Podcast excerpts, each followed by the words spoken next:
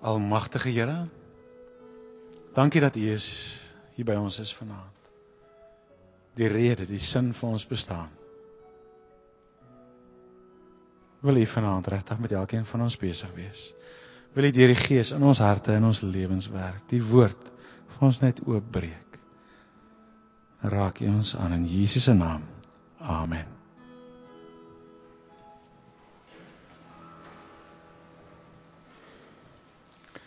Dit is baie lekker om so op hierdie lang naweek Sondag aand te kan saamkuier. En die seisoen is omtrent op en af, is dit nie? Laat my amper dink en voor ek self in Engeland kom bly het, praat ek eendag met 'n ou wat hier bly. Vra ek vir hom hoe was julle somer vanjaar? Toe sê hy nee, hy het dit gemis. Hy sê ek daai middag gaan fliek. Nou, die somer as jy te veel in die fliek is, gaan jy ook mis, lyk dit vir my. Maar vandag is dit dan somer gewees. Julle weet dat daar onlangs 'n uh, manne naweek was en nou weer binnekort 'n manne kamp op pad. So sommer net om die ouens lus te maak vir die mannekamp, net so terugflits op die manne naweek. Daai manne naweek het die ouens gaan byl gooi en hulle het quad bike gery en klink vir my vir al die 4x4 is 'n ding wat sommer net die ouens se adrenalien laat pomp het en weet nie aan elk geval groot dinge gewees daar rondom die 4x4. Lyk my die 4x4 gogga het ook 'n hele paar ouens gebyt lyk die naweek. Nou een van die ouens wat een van die getroude ouens wat saam was, se vrou het baie kort na daai wegbreek swanger geraak. En baie excited, hulle is nou in die week gewees vir 'n sonaar, dis 'n klein seentjie en hulle het gesê hulle gee nie om as ons almal na die sonaar kyk nie. Die ouetjie is klaar, hy eer lid van die mannebediening, maar hy mag nog nie hierdie jaar die manne kan bywoon nie. Kom ons kyk gou.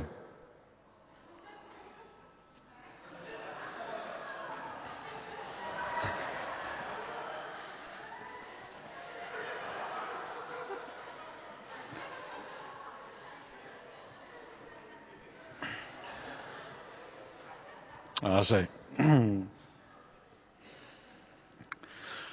Ons is besig met 'n reeks oor om God se oorvloed te beleef. Die boek Efesiërs is daar 'n paar temas wat deurloop. Een van die temas is dat daar 'n oorvloed is wat God vir ons bedoel in sy verhouding met hom. Soos wat ons Jesus regtig in diepte leer ken, is daar 'n oorvloed wat die meeste mense, waar dit sê die meeste Christene, nie ken in hulle lewe nie. Toe ek uh, Stellenbosch was, uh, het 'n vriend van my gesê daar's so een spesifieke plekie in Jonkershoek as hy nou moeilikheid het, weet, akademie of vroumense of die goeders wat mense nou maar moeilikheid gee. Dan het hy nou altyd op die plek gaan stilte tyd hou en hy sê hy het vermoed op daai plek is daar die berge en so aan het so 'n trechter gemaak. En as ou daar stilte tyd hou, dan kom die Here se genade net so af daar in daai trechter. En daai plek werk van soos geen ander plek as dinge taai gaan nie. Nou, dit lyk vir my as sou Efesiërs lees asof hy sê daar's 'n plek waar 'n ou in daai trechter kan leef, waar jy net God se oorvloed mag beleef in jou lewe. Die trechter, die plek is egter nie by Stellenbosch noodwendig nie. Uh maar is, is om jou lewe op 'n spesifieke plek te hê. 'n Ander lyn wat dwars deur Efesiërs loop is wat hy oor die kerk praat. En wat hy in Efesiërs sê, die kerk is iets ongelooflik wanneer kerk kerk is soos wat God kerk bedoel het om te wees. Nou as 'n klomp goeders wat ons kerk noem wat nie regtig kerk is in die Here se definisie nie. Vir ons is 'n geboue toringe en kleurglasvensters, dan is dit 'n kerk. Of as 'n denominasie so brand name het, dan is dit kerk. Of 'n sekere uur op 'n Sondag is kerk. Dit het niks te doen met hoe kerk soos dit God kerk in die Bybel bedoel nie. Ons het gekyk daar in die begin van Efesiërs is vir die Here se definisie van kerk is die volgende drie dinge waar. God moet daar wees. As God nie daar is nie, kan 'n ou nie iets kerk noem nie. Tweede ding is daar moet mense wees wat regtig wat die Here aan die Here behoort en regtig vir hom lief is. As daar nie mense is wat aan die Here behoort en vir hom lief is nie, dan kan jy dit in kerk noem nie. Maak nie saak hoe lyk die gebou wat staan buite op nie. Dis nie kerk nie. Daar moet mense wees wat aan die Here behoort en vir hom lief is. En die derde ding is nie net moet daar mense wees wat in die Here beloof nie, behoort nie. Nie net met God daar wees nie, maar hierdie mense moet vir mekaar regtig omgee, vir mekaar lief wees. As die drie dinge daar waar is, is dit kerk volgens God se definisie. En kerk soos dit hy kerk bedoel het, verander ou se lewe. Dis net die grootste iets. Daar is nie iets soos vervelig wees en kerk nie. In baie van ons gedagtes is die twee met so is gelyk aan tussenin. Maar maar dan verstaan jy nie kerk soos dit God kerk bedoel nie. Want daar waar God is, kan dit nie vervelig wees nie. En daar waar 'n klomp ouens wat regtig in die Here behoort, regtig vir mekaar lief is in God se teenwoordigheid, is alsbehalwe vervelig. Daar gebeur dinge. So om hierdie oorvloed te belewe, moet ek deel van 'n gemeente wees. Maar daar's nog iets wat hy sê van ons lewe, dat ons lewe moet op 'n bepaalde plek wees. En hy sê iets daarvan hier aan die einde van hoofstuk 4. Ag uh, van vers 17 af. In die naam van die Here doen ek 'n ernstige beroep op julle.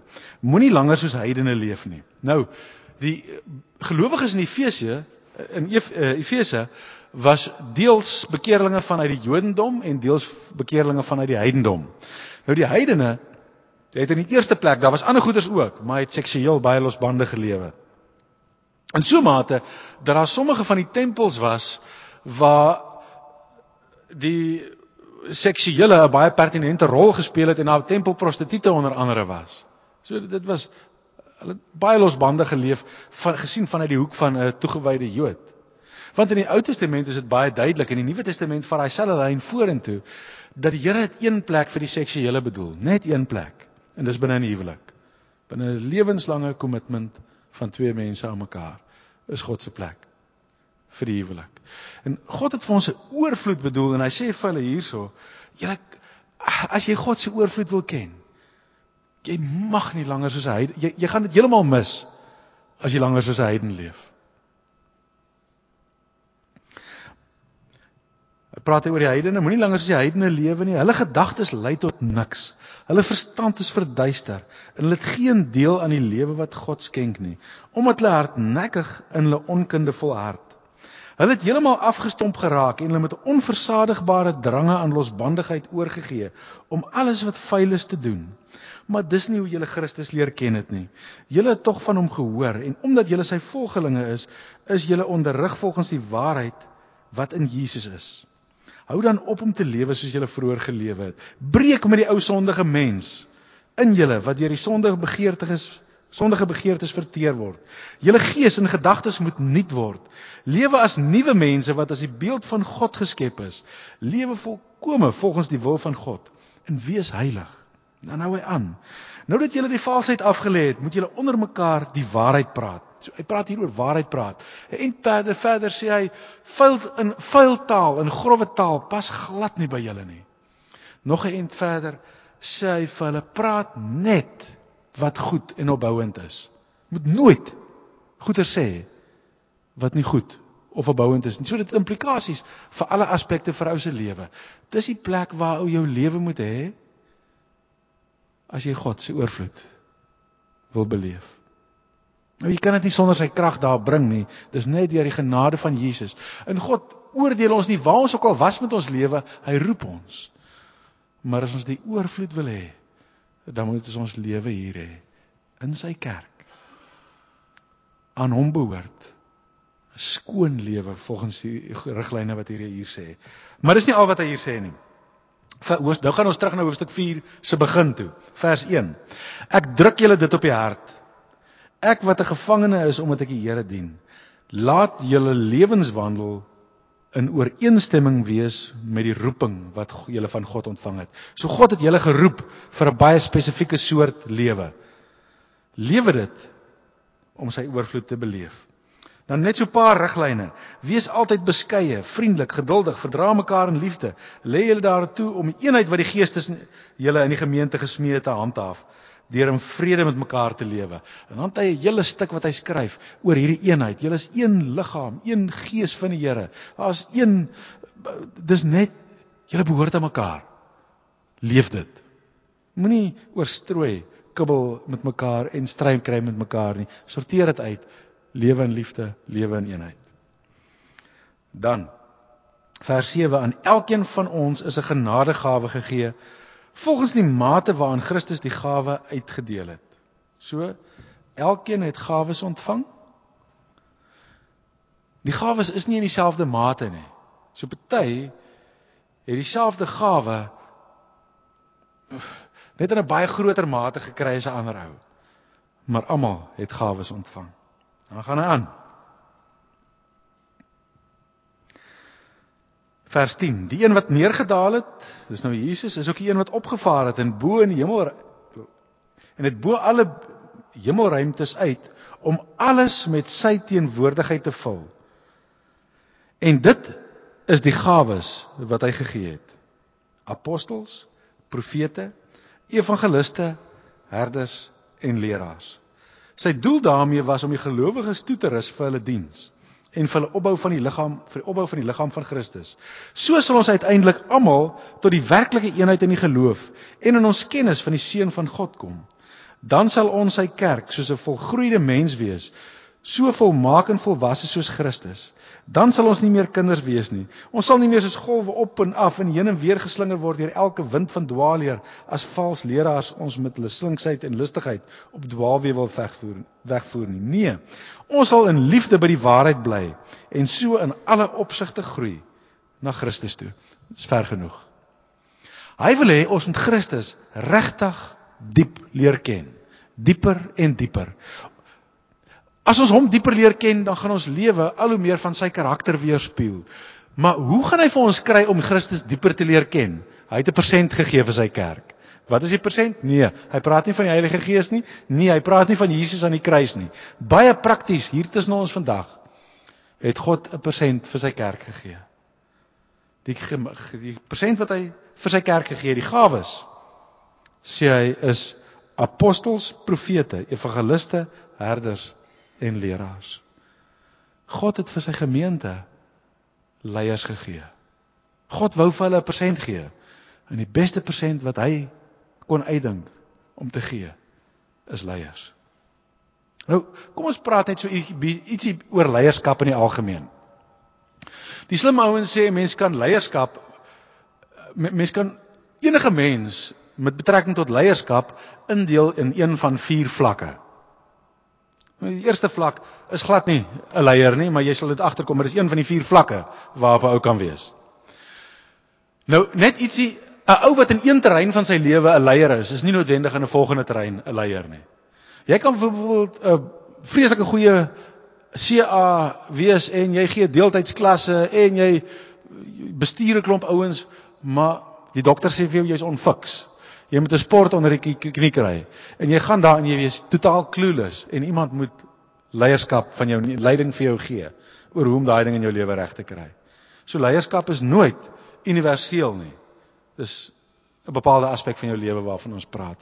Uit die aard van die saak gaan ons vanaand primêr praat van binne in die kerk en geestelike leierskap. Eerste vlak van die vier vlakke is 'n volgeling. 'n Volgeling doen wat vir hom gesê word. En as daar nie vir hom iets gesê word nie, dan wag hy dat daar vir hom iets gesê word. En hy doen wat hy gesê vir hom gesê word solank hy gekontroleer word. As hy nie gekontroleer word nie, dan verdwyn die motivering ook om te doen wat hy moet doen. Ek weet nie wie van julle dalk kollegas by die werk het wat uit en uit volgeling is nie. As daar vir hom gesê word wat om te doen, dan doen hy dit. As daar niks gesê word nie, doen hy niks. As hy gekontroleer word, dan sal hy dit doen. As dit nie gekontroleer word nie, dan sal hy ook drie keer dink voor hy dit doen. Daar's van ons wat in sekere terreine van ons lewe, miskien met die hantering van jou finansies. Ek bedoel toe jou pa vir jou gesê het, hou boek van jou sakgeld, gee 'n tiende vir die kerk, besit soveel weg om te spaar, die res kan jy spandeer. Toe jy dit gedoen. Nou volg jy ander. Bly advertensies wat vir jou sê koop die. Bedoel dan Jy doen jy doen dit. Jy koop jy, jy koop. En die kredietmaatskappye se kredietkaartmaatskappye sê doen aansoek hier en blaas. En dan doen jy aansoek en jy blaas. Dis 'n volgeling. Die wie ook al die hardste praat is bereid om te doen. Die volgende vlak van leierskap is selfleierskap. Nou gaan jy nie meer om met jou pa vir jou sê nie, maar om met jou bekol besluit, hey, so kan dit nie aangaan nie. Begin jy budget. En nou met hierdie ander stemme maar skreeu van die advertensies in die kredietmaatskappye, jy knip 'n paar van die plastieke stukkend in jou boek en jy deel tussen spaar en gee en geniet deel jy jou goederes op. Selfleierskap. In ons verhouding met die Here Daar's baie van ons wat so lank jy tussen ander Christene is. Is jy 'n toegewyde Christen? Maar daar's nog nie selfleierskap nie. As jy moet trek na 'n dorp toe in Engeland waar daar nie 'n gemeente is nie. Da, jy, jy gaan nie noodwendig die moeite doen om self 'n ander gemeente te gaan soek nie. As jy terug gaan Suid-Afrika toe, dan gaan jy dalk weer die klimaat aanneem van die ouens rondom jou. Selfleierskap is sê ek het ek gaan die regte plek soek. Ek gaan 'n gemeente soek waar ek kan inpas, waar ek die Here kan dien. Ek het nie 'n ander ou nodig om my te watch daarvoor nie. Ek gaan die Here dien. Dis ou Engelse liedjie gewees wat sê um I've decided to follow Jesus. Though no one with me, still I will follow. Die ou het op die punt van selfleierskap ek gaan die Here dien. Weet nie wie van julle al 'n beleef het van 'n gemeente waar die waar dit verskriklik goed gaan.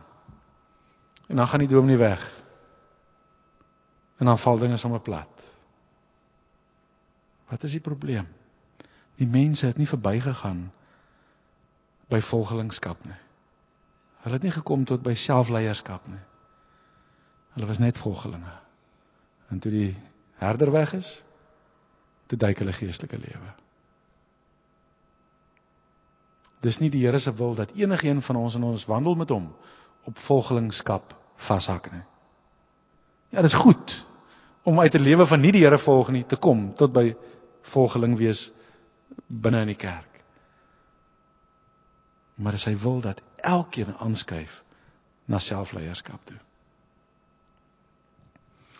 Die volgende vlak en dit volg noodwendig na selfleierskap is lei ander. Om ander ouens te lei terwyl jou eie ding nie uitgesorteer is nie, is pleinskyn heilig. En as ek nou sê uitsorteer, dan bedoel ek nie volmaak nie. Maar min of meer uitsorteer.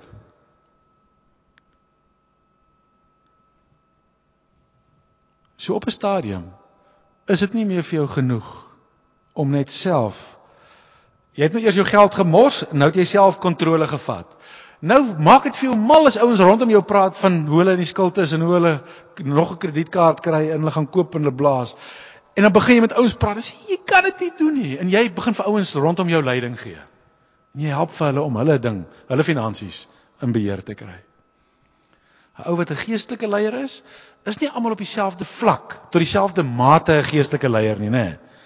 Een ou lei 'n massiewe klomp mense 'n ander ou so middelklompie.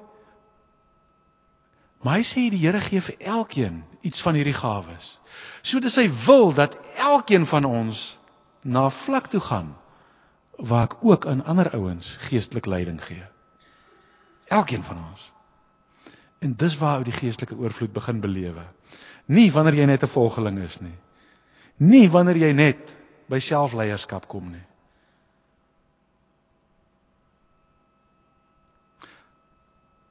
Die Here Jo. Vergewe my nou as dit verkeerd oorkom. Die Here wil nie vir jou seën nie. Die Here wil deur jou ander seën. En as jy op 'n punt is waar hy nie waar jy nie die einde van die pyp is nie. Waar hy nie vir jou hoef te seën nie, maar deur jou kan seën, dan beleef jy sy seën in oorvloed. Dan is daar 'n volgende vlak van leierskap. En dit is 'n ou wat nie net meer ander lei nie, maar wat leiers lei. Terug by ons storie van die geld, eers het jy jou geld gemors, toe kry jy selfleierskap. Toe begin jy vir ander ouens sê jy kan nie so aangaan nie. Op 'n stadium begin jy net jy kan dit nie meer handle hoe ouens aangaan nie. Dan kry jy sê nou maar 'n klomp onderwysers bymekaar. Dan sê jy, luister hier, mense weet nie vandag hoe om kredietkaarte te hanteer nie. Hulle mors hulle geld, hulle hulle koop hulle in die skuld en hulle kan ons nie 'n plan maak, 'n ding uitwerk wat julle vir julle kinders by die skool kan leer dat die oomblik as hulle begin uit die skool uit is dat hulle hulle finansies reg hand. Verstaan jy? Op een of ander manier wil jy nie net meer self ander ouens help nie. Jy wil ander ouens help wat ander ouens kan help. En dis 'n leier van leiers. Nou almal gaan nie in die gemeente leier van leiers word nie. Dis God se wil dat niemand volgeling bly nie, dat almal selfleierskap kry, dat almal ontwikkel tot 'n leier van ander. En sommige die gawe en die roeping om leier van leiers te word. Nou kom ons kyk na die vlakke van leierskap wat hy of die die vyf wat hy hierso noem. Hy praat hier evangeliste, herders, leraars, apostels en profete. Kyk gou wat is elkeen van hulle.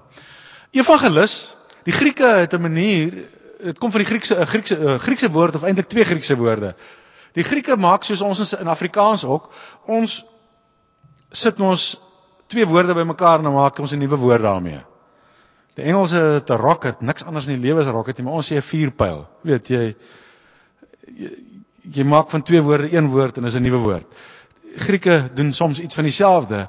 So daar's eintlik twee woordjies wat weer een woord word. Die twee woorde is e wat goed is en angelos Nou, angelos is die woord waarvan engel, angel klink eintlik nader daaraan, hè. Ook afkom en dit beteken boodskapper. So evangelie is goeie nuus. Evangelis is iemand wat goeie nuus bring. 'n Evangelis is 'n ou wat dit nie kan handle dat ander ouens nie die Here ken nie. Jy sit in 'n koffieshop en wag vir iemand en dan kyk jy deur die venster hoe die mense verbyloop. En dan word jy yskoud by die gedagte dat die meeste van hulle dalk nie die Here ken nie. Iets moet hier aangedoen word. En as ouens by jou werk en en waar dit ander ouens glad nie sal plan nie, begin dit jou plan. Ken daai ouens die Here en jy begin so prompt in kom agter nee. En jy wil met hom praat daaroor en jy weet nie mooi hoe nie en jy's dom en jy maak 'n fout. Ons het nou onlangs die getroue getuies kursus wie ah, nie getroue getuienis nie, die uh, aansteeklike kristendom uh, kursus hier aangebied. Een ou het my 3 keer na die tyd gebel om net te sê verskriklik dankie. Ek het nie eens gehelp met die aanbieding nie. Net om verskriklik dankie te sê. Sê wat die ding het vir hom die antwoorde gegee wat hy altyd gesoek het. Nou weet hy hoe om met ouens te praat. Hy wou altyd so graag, maar nou is dit vir hom so lekker dat hy met ouens kan praat sonder om hulle kwaad te maak en sonder om hulle af te sit. Om die waarheid te sê, hulle is elke keer lus om volgende keer weer te gesels daaroor want hy het geleer hoe. Dis die evangelis. Sy passie, sy begeerte is hy wil leiding gee aan ouens wat die Here nog nie ken nie. Daai stukkie leiding dat dat as hulle met hom saamstap, miskien hulle hom leer ken. Dis sy passie. Hy het iets van 'n gawe daaroor om met hulle te praat. Dit ont, natuurlik ontwikkel 'n gawe, nê. Maar met die tyd ontwikkel hy die vermoë om met ouens te praat wat die ouens man godsdiens hy skryf dit af. In 'n gesprek met hierdie ou sê hy Miskien het hy iets weet. Miskien het hy iets weet. Net daai stukkie skuif. Die evangelis. Hy het ou gelei van glad nie omgee nie tot wonder. Jo. Miskien is daar iets in. Volgende vlak van leierskap wat hy hier noem of die volgende vlak nie, die volgende faset. Die volgende ding waar sommige ander ouens is is herderskap. 'n Herder As mens nou oor die skape oppas, die lammetjies dat die wolwe uh, die herderskap is die oppasgawe in die kerk. Die ou wat jong bekeerlinge gee hom net adrenalien. Hy kan nie veel met die ou uitrig nie om waarheid te sê hy word yskoud by die gedagte aan dat hy met 'n met 'n ou wat nie 'n kind van die Here is nie moet praat oor die Here. En en as hy dit probeer dan vorder hy nie eintlik vreeslik nie maar gee vir hom iemand wat broos is, iemand wat maklik dalk nog kan wegval, iemand wat se dinge nog nie hele lekker uitsorteer is nie en die adrenalien skop in. Gee vir hom iemand wat seer het. Iemand wat moedeloos is, iemand wat versorg moet word, iemand wat genurture moet word. Eeu. Dit gee vir hom energie. Herderskap. Die saambring. Daai sensitief wat die ou broos is totdat hy oukei okay is. Dis die herder. Die volgende een is die leier, ag die uh, die uh, leraar. Nou as jy leraar moenie dom nie dink nie en en en moenie dosent dink nie. Dink coach. Miskien vat ek hom met 'n draai. Kyk, 'n pa en 'n ma se ouerskap is is verskillend, né? Nee. Ehm um, ek het dit gister weer baie duidelik beleef. Ons eh, kinders neem in 'n gala deel gister. En die dogtertjie is Ronel en die Engelse ken nie die naam Ronel nie. En die ouens wat nou die organiseerder is, het op een of ander manier Ronald of iets gesien, ek weet nie wat nie, maar sy is toe tussen die seun, so haar ou dogtertjie se houder om swem, eerste klomp swem en die tweede klomp swem en die derde klomp swem, volgende roep hulle die seuns. Nou ons sit die kant, hulle span sit daai kant en ons sien maar daar's geskarrel rondom maar en ons sien die handjies vryf so die oogies en ons weet nou dinge is nie daar lekker nie. Nou praat hulle daar en die maatjies troos en die uh, afrigter probeer praat en die afrigter kom ons toe hy sê daar's nou 'n fout gewees.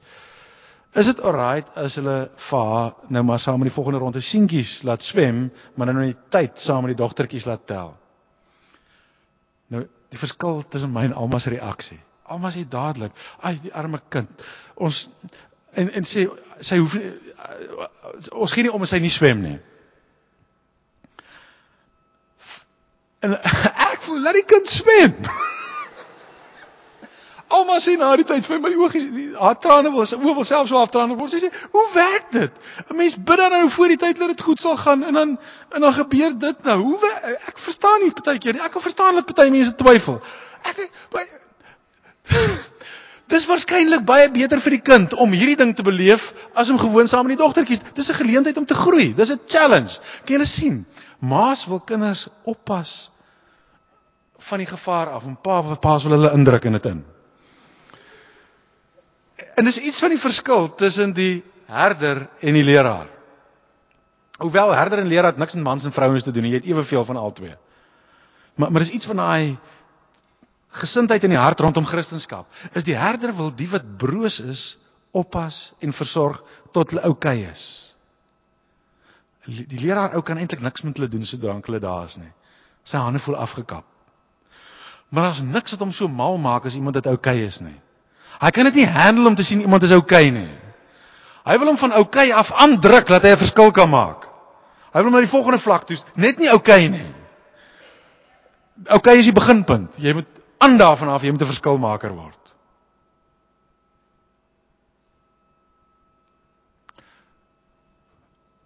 Apostel Ek gaan nie ou apostel en profeet nou iets sê nie. Apostel kom van die Griekse woordjie apostello wat gestuurde beteken. Maar apostel en profete is leiers van leiers.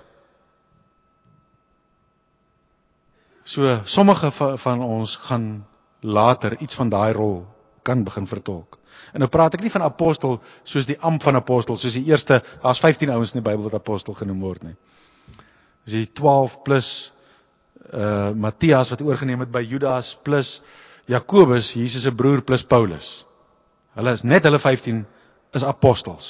En elkeen van die Nuwe Testament boeke is deur 'n apostel geskryf of deur die direkte volgeling van 'n apostel. Maar maar daar's ook iets van 'n apostoliese rol, iets van 'n leier van leier rol. Ons praat nie nou daaroor nie. Kom ons kyk net na die eerste klomp. God se wil is dat nie een van ons volgeling bly nie dat elkeen moet groei tot selfleierskap. Hy sê maar dis nou nonsens. Ek gaan nie langer aan karring en aan ploeter nie. Ek kies nou om met God se krag in oorgawe aan hom te leef. Volgende vlak. Ek kan dit nie vir myself hou nie. Ek vat verantwoordelikheid vir ander. En kyk net die evangelis is die ou wat mense wil wen vir die Here. Die herder is die ou wat wil inbind en versorg. Die leraar is die coach, ou wat leer, wat aanpoor, wat aanstoot. As jy op die punt van selfleierskap is en vir die Here vra om vir jou oog vir die ouens rondom jou te gee en te help dat jy dan gaan jy ontdek 'n gawe, 'n neiging na een van hierdie drie kante toe. Of 'n passie en 'n gawe om die goeie nuus te kan verduidelik aan ouens wat nog nie die Here ken nie en vir hulle te help lei 'n paar tree nader op die pad om vir Jesus te ken. Of die ou wat die afvlerk afvlerk voeltjie die ou wat deur 'n diep seer gaan, wat 'n groot teleurstelling het. Die jong Christen wat broos is te beskerm, te troos en te help tot hulle oukei is. Of iets van die coach wat alles kan hanteer behalwe oukei. Die ou wat oukei is, moet aanskuif na die volgende vlak toe. God wil vir jou gebruik in een van daai drie rolle in sy gemeente. As dit evangelis is, is dit nie noodwendig soos Billy Graham nie of tot daai vlak nie. Dis die mate waaraan die Here die gawe gee. As dit die herder is, is dit nie noodwendig die mate van Moeder Teresa nie.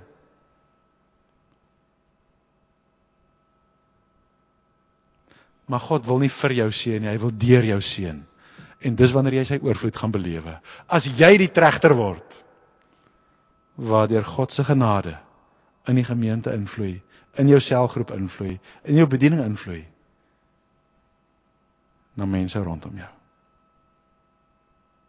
Mag God gee dat elkeen van ons dat ons gemeente die oorvloed beleef wat hy vir ons bedoel het. Amen. Almagtige Here, ek wil vir u baie dankie sê vir elkeen wat vanaand hier is, vir elkeen met wie u vanaand 'n afspraak gehad het. Here, help vir ons wat ploeter om op te hou ploeter. Om by 'n punt te kom waar ek sê ek is siek en sat daarvoor om siek en sat te wees om te ploeter. Here, hier is my alles. En dat hulle deur u genade en onder u leiding by die punt van selfleierskap kom onder beheer van die Heilige Gees. Maar van daar af ook aan na die volgende vlak toe. Verskilmaker word binne in u gemeente mag ons u oorvloed beleef in Jesus se naam. Amen. Net goue laaste opmerking oor volgende Sondag. Volgende Sondag is pornografie Sondag. So die preke gaan almal oor pornografie. Dankie vir die ouens wat vir my 'n storie daaroor geskryf het. As daar nog iets is wat jy vir my wil skryf daaroor, skryf vir my daaroor die week. En maar net Onthou volgende week se preek gaan nie PG rated wees nie. Ons gaan maar reguit praat oor die ding. Ontvang die seën van die Here en gaan huis toe in sy vrede. Die genade van God ons Vader en die liefde van ons Here Jesus Christus en die kragtige werk van sy Heilige Gees bly met elkeen van julle. Amen.